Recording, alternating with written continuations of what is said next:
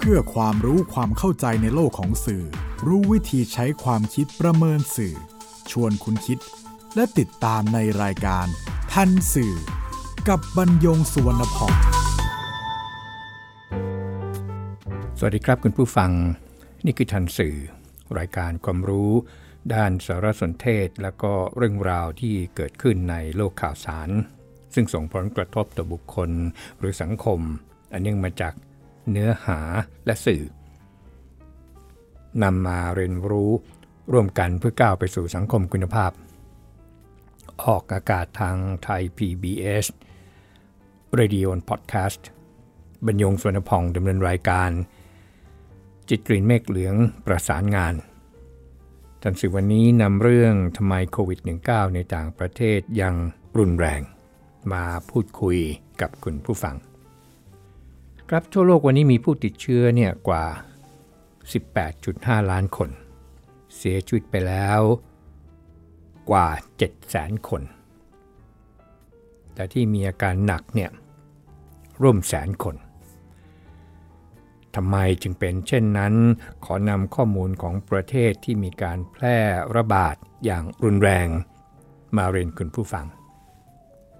ก็เริ่มจากสหรัฐอเมริกา ซึ่งเป็นหนึ่งในประเทศที่มีอัตราผู้ติดเชื้อแบบก้าวกระโดด แล้วก็มีจำนวนมากที่สุดในโลก ด้วยตัวเลขผู้ติดเชื้อเนี่ยประมาณ 4.9 ล้านคน แล้วก็เสียชีวิตไปแล้วเนี่ยกว่า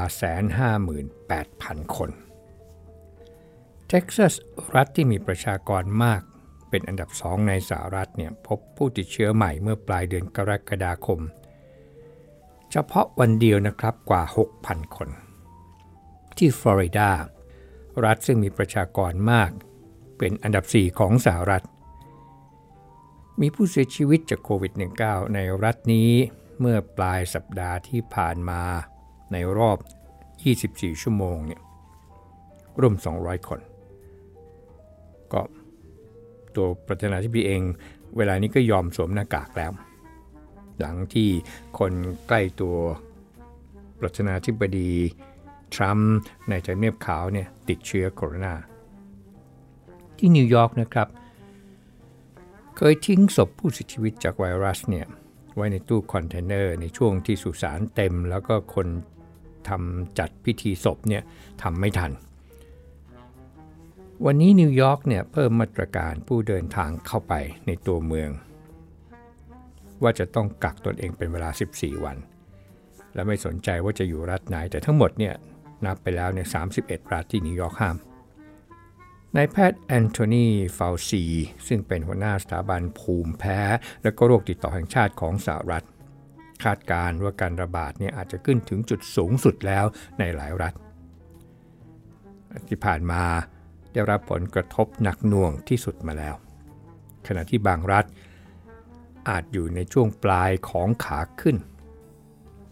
ก่อนหน้านี้เนี่ยมอนโทนีฟาวซีตอนนี้อายุ 79 ปีก็ถูก คนข้างประธานาธิบดีโดนัลด์ทรัมป์นี่นะครับกล่าวโจมตีว่าเป็นผู้ซ้ำเติมขอบเขตและความรุนแรงของโรคระบาดใหญ่ในสหรัฐ ต้องหาคนโทษว่าอย่างนั้น ข้อสรุปของสหรัฐเนี่ยก็คือความหวังที่สหรัฐจะเริ่มกิจกรรมทางเศรษฐกิจอย่างจริงจัง ก็เลยห่างไกลจากความเป็นจริงออกไป ในขณะที่คนบริการหลายล้านคนตกงานแล้วในเวลานี้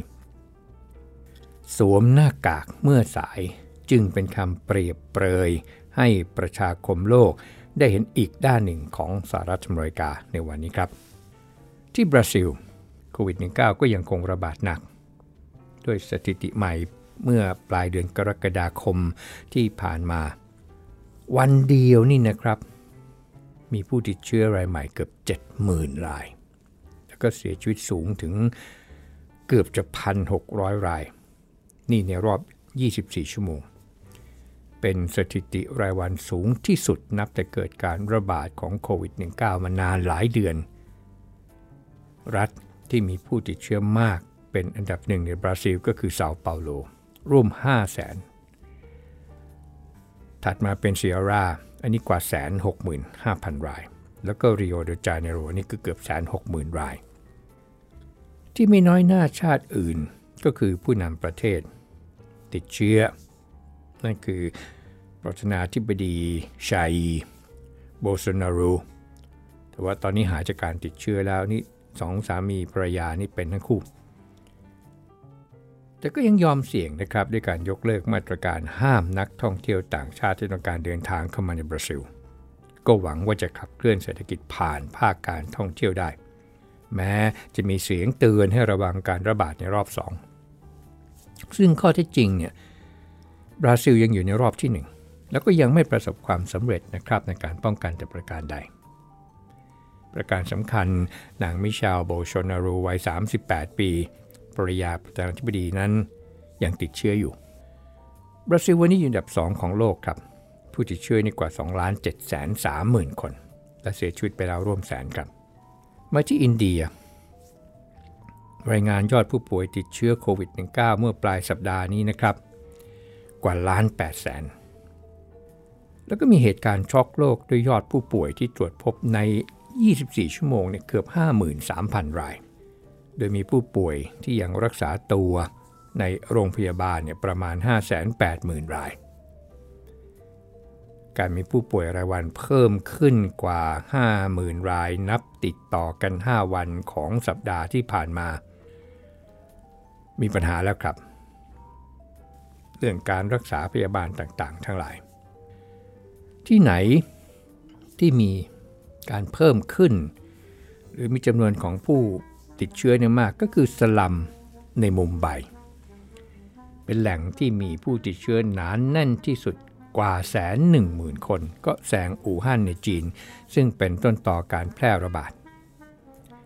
เฉพาะในมุมไบที่เป็นสลัมเนี่ยเสียชีวิตไปแล้วในกว่า 6,200 คน เหตุที่มีผู้ติดเชื้อในสลามแห่งนี้มากที่สุดสาเหตุหนึ่งครับ ก็มาจากการใช้สาธารณูปโภค สาธารณะเนี่ยร่วมกัน เช่นห้องน้ำห้องส้วมแต่ที่อินเดียยากดีมีจนนี้ก็เป็นติดกันทั่วท่วน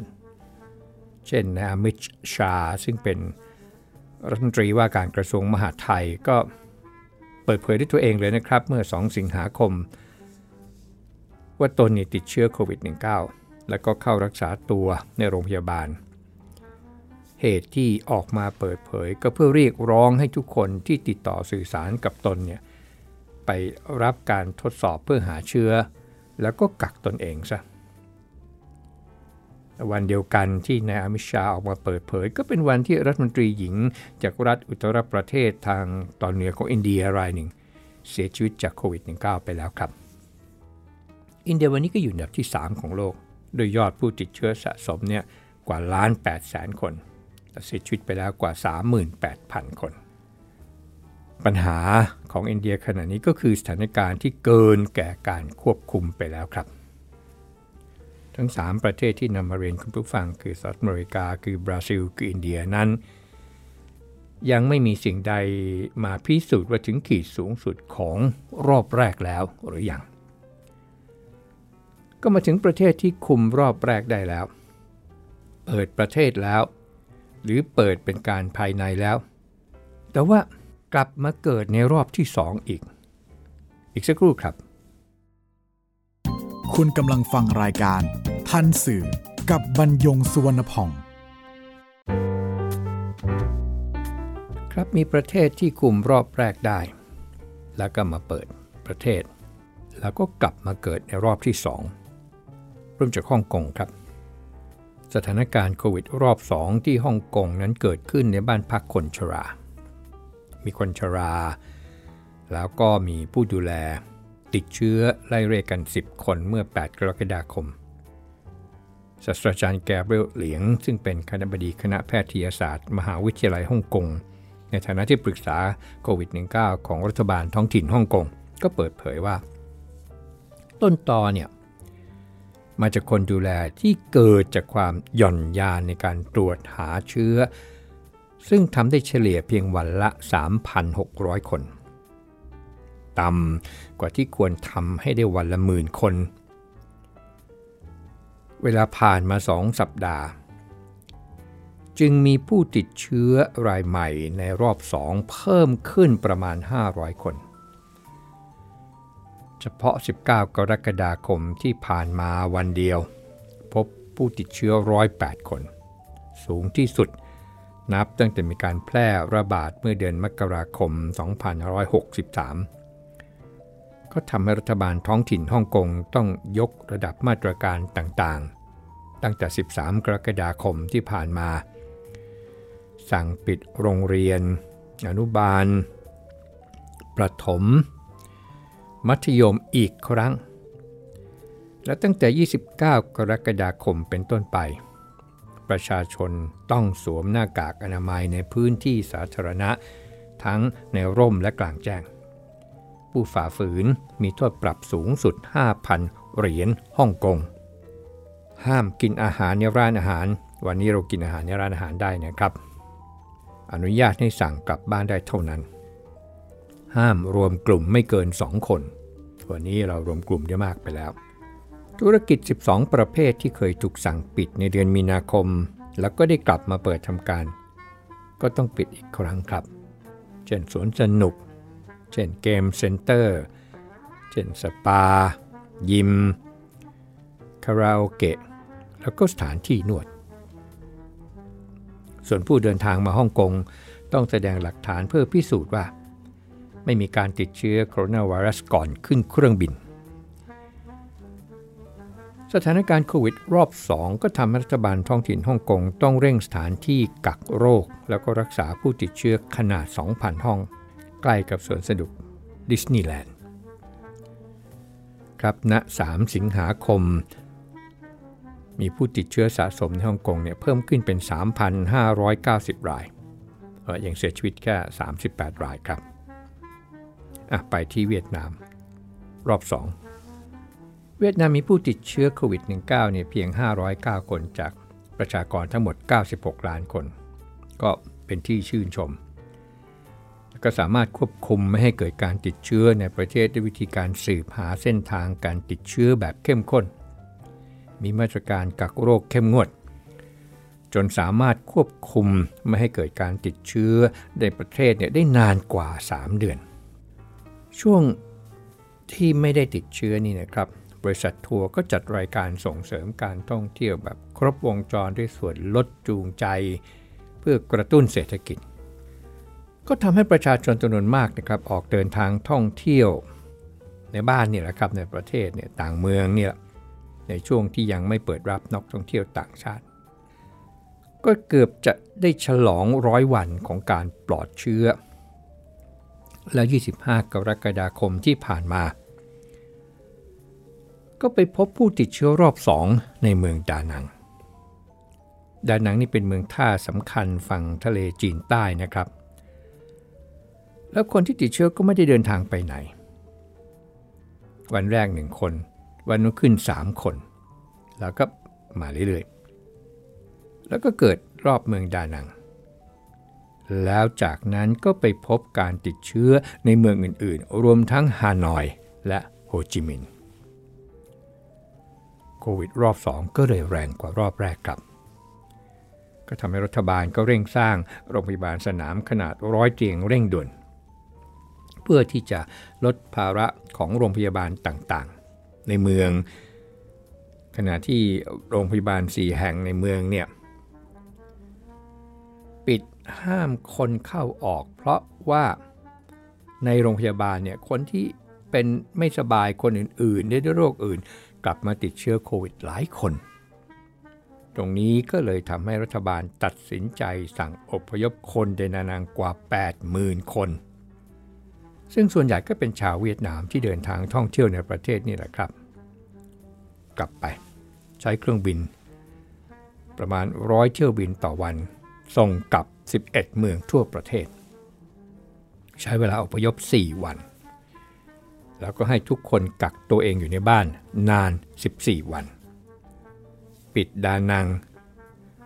ระดมเจ้าหน้าที่สาธารณสุขฉีดพ่นน้ำยาฆ่าเชื้อตามจุดต่างๆ รวมทั้งโรงพยาบาลในดานัง แล้วก็กลับมาตรวจเข้ม คัดกรองโรคกันมาอีกครั้งหนึ่ง ปัญหาก็คือ ดานังหยุดเศรษฐกิจโดยสิ้นเชิง ไปที่ออสเตรเลียครับ รอบ2ของออสเตรเลียนั้น เริ่มจากตอนผ่อนคลายมาตรการป้องกัน แล้วก็เปิดให้มีกิจกรรมทางเศรษฐกิจและชีวิตความเป็นอยู่ได้ แต่ไม่กี่วันครับ การแพร่ระบาดของโควิด -19 ก็กลับมาเกิดขึ้นใหม่สำนักข่าวรอยเตอร์เมื่อ 2 สิงหาคม รายงานความรุนแรงที่ยังมีอยู่อย่างต่อเนื่อง ว่าพบผู้ป่วยในรัฐวิกตอเรียเนี่ย วันเดียวเนี่ยสูงกว่า 671 ราย ในจำนวนนี้มีผู้เสียชีวิตเนี่ย7รายทำให้รัฐบาลเนี่ยต้องยกระดับมาตรการป้องกันโควิด -19 ระบาด ประกาศเคอร์ฟิวห้ามคนในเมลเบิร์นออกจากบ้านในระยะเวลาที่กำหนด แม้ว่าก่อนหน้านี้ได้ออกคำสั่งให้พลเมืองใช้ชีวิตอยู่ในบ้าน เป็นระยะเวลา 6 สัปดาห์ไปแล้วในแดเนียลแอนดรูซึ่งเป็นมุขมนตรีรัฐวิกตอเรีย ก็ถแถลงผ่านเครือข่ายสถานีโทรทัศน์ถึงเหตุผลที่ต้องยกระดับความเข้มข้นของมาตรการว่า วิธีนี้เท่านั้นแหละ จะสามารถคัดกรองหาผู้ติดเชื้อโควิด -19 ได้หลายพันรายต่อวัน แล้วก็ยังช่วยลดการรักษาผู้ติดเชื้อหลายพันคนในโรงพยาบาล รวมทั้งลดโอกาสการเสียชีวิตของผู้ป่วยได้อีกด้วย มาตรการเคอร์ฟิวในเมืองเมลเบิร์นรัฐวิกตอเรียของออสเตรเลีย เริ่มเมื่อ 2 สิงหาคมเป็นต้นไปทำให้ชาวเมลเบิร์นกว่า 5 ล้านคนไม่สามารถออกจากบ้านระหว่าง 20 นาฬิกาถึง 5 นาฬิกาของวันใหม่ ยกเว้น การไปทำงานหรือการรักษาพยาบาล แต่ของเราวันนี้ 24 ชั่วโมง ไปไหนมาไหนก็ได้ ในประเทศครับ ไปที่ญี่ปุ่น ก็สุดท้ายที่ญี่ปุ่นนั้นกระทรวงสาธารณสุขเมื่อ 9 กรกฎาคมเขายืนยันการพบผู้ติดเชื้อโควิด -19 ในกรุงโตเกียวในช่วง 24 ชั่วโมง 224 ราย เป็นสถิติสูงสุดของการพบผู้ติดเชื้อในกรุงโตเกียวภายในวันเดียวนับตั้งแต่เกิดวิกฤตโควิด -19 หลังจากนั้น ก็มีผู้ติดเชื้อ เพิ่มขึ้นต่อเนื่องทำให้ทางการญี่ปุ่นต้องกลับมายกระดับการคัดกรอง ตรงไหน ที่พบติดเชื้อผู้ติดเชื้อในค่อนข้างมาก ก็ที่สถานบันเทิง ผับบาร์โดยเฉพาะ host club และก็ hostess bar ในย่านชินจูกุ แล้วก็อิเคบุคุโร ส่วนใหญ่ก็จะเป็นคนหนุ่มคนสาววัย 20-30 ปี รวมผู้ติดเชื้อรายใหม่รอบ 2,998 คน ก็ทำให้มียอดผู้ติดเชื้อสะสมเนี่ยเป็นกว่า 38,000 คน เสียชีวิตไปแล้วพันกว่าคน ทั้งหมดก็มาวิเคราะห์นะครับ จากที่นำมาเรียนคุณผู้ฟังถึงเหตุที่สถานการณ์ ของประเทศที่เขาไม่สามารถควบคุมโควิด -19 ให้หยุดการระบาดหรือระบาดน้อยลง สรุปอย่างนี้ครับ ประการแรก แม้ วิชาการสาธารณสุขของบางประเทศ อาจจะก้าวหน้ากว่าไทย แต่ถ้าพูดถึงระบบแล้วนี่นะครับ ขาดความเข้มแข็ง ทั้งเครือข่าย และการบริหารจัดการ จึงยากที่จะควบคุมการแพร่ระบาดได้ ตรงนี้ของไทยคือจุดแข็งที่สุดครับ ประการที่ 2 เรื่องค่านิยม เป็นอุปสรรคต่อมาตรการในการป้องกันตนเองอย่างเช่น เห็นว่าคนป่วยหรือคนไม่สบายเท่านั้นแหละที่ต้องใช้หน้ากากอนามัย แล้วพอไปพบใครที่ไปคาด ผ้าหรือคาดหน้ากากอนามัย ก็แสดงความรังเกียจเดียดฉัน ที่ผ่านมาระยะแรกๆนี่นะครับ มีชาวยุโรปบางคนเนี่ยเข้าไปทำร้ายคนเอเชีย ซึ่งคาดหน้ากากอนามัย ประการที่ 3 ครับ วัฒนธรรมของคนในสังคมตะวันตก การพบปะ การทักทาย การสังสรรค์ เป็นอุปสรรคสำคัญในการป้องกัน แล้วก็เป็นตัวแพร่ระบาดโควิด -19 เช่นอะไร จับมือทักทาย เอาแก้มชนกันหอมแก้มกัน จุมพิษกัน การสวมกอด การร่วมโต๊ะและอื่นๆที่ทำให้อยู่ใกล้ชิดกัน ประการที่ 4 ครับ ความเชื่อที่นำศาสนาหรือวลัทธิเนี่ยมาอ้าง มาเป็นเหตุผลในการปฏิเสธ การปฏิบัติตามมาตรการสาธารณาสุข เช่น พระเจ้านี่แหละจะช่วยให้ไม่เป็นอะไรอย่างนี้เป็นต้น ที่สุด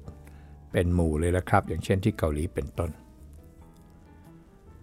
ประการที่ 5 ครับก็คือทัศนคติสุดตรง ทางสิทธิเสรีภาพ ถึงขั้นออกมาประท้วงเลยนะครับ เพราะว่ามองว่าการสวมหรือไม่สวมหน้ากากนั้นเป็นสิทธิส่วนบุคคลที่รัฐจะละเมิดมิได้ คือจะมาสั่งให้สวมหน้ากากอันนี้ทำไม่ได้ ประท้วงกันยกใหญ่ แล้วก็แสดงให้เห็นเลยนะครับว่าท้าทาย ประการที่ 6 ครับ มาตรการที่ย่อหย่อนของเจ้าหน้าที่ บวกกับวินัยที่หย่อนยานของประชาชน ประการที่ 7 ข้อนี้สำคัญมากครับ นั่นก็คือทัศนคติ และการใส่ใจของผู้นำประเทศ บางประเทศ ผู้นำให้ความสำคัญด้านเศรษฐกิจมากกว่า แต่ที่สุดแล้วเป็นไงครับ เสียทั้งเศรษฐกิจ เสียทั้งการเจ็บไข้ได้ป่วยของประชาชน แล้วก็รวมทั้งที่เสียชีวิตไปแล้วอีกด้วย คือไม่ได้สักอย่างหนึ่งเลยนะครับแทนที่ว่าเออนะป่วยไปเศรษฐกิจก็ยังรักษาไว้ได้ แต่มันไม่เป็นอย่างนั้น ข้อสุดท้ายครับ นั่นคือการรู้สารสนเทศกับการสื่อสารของรัฐบาล ที่จะทำให้ประชาชน รู้ทันต่อโควิด -19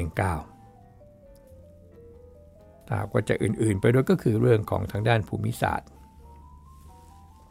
เรื่องของแหล่งชุมชน อะไรก็จะเป็นส่วนประกอบที่เป็นส่วนย่อยๆไป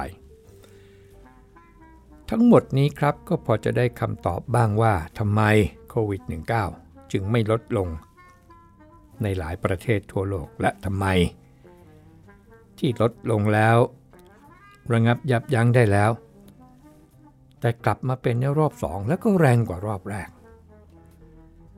นั่นคือบ้านเขาครับ เมื่อเดียวรู้ได้เห็นที่เกิดขึ้นในบ้านเขา ก็เหมือนกับการได้คำตอบล่วงหน้าแล้วนะครับว่า ถ้าเกิดระบาดรอบสองในไทยนั้น จะเป็นเพราะอะไรบ้าง แล้วสถานการณ์ก็คงจะไม่แตกต่างกัน โดยเฉพาะความเสียหายทางเศรษฐกิจที่จะเพิ่มมากขึ้น และการฟื้นตัวที่จะเนิ่นนานขึ้น ครับอย่างไรก็ตามก็มีผู้ที่เห็นว่า เหตุที่รัฐบาลยังไม่เลิกใช้อำนาจตามพระราชกำหนดการบริหารราชการในสถานการณ์ฉุกเฉินปี 2548 ก็เพราะว่าต้องการใช้กฎหมายฉบับนี้เนี่ยมาห้ามการชุมนุม และก็ควบคุมการแสดงออก ส่วนรัฐบาลก็พยายามแสดงให้เห็นว่านำมาใช้เพื่อควบคุมการแพร่ระบาดเท่านั้น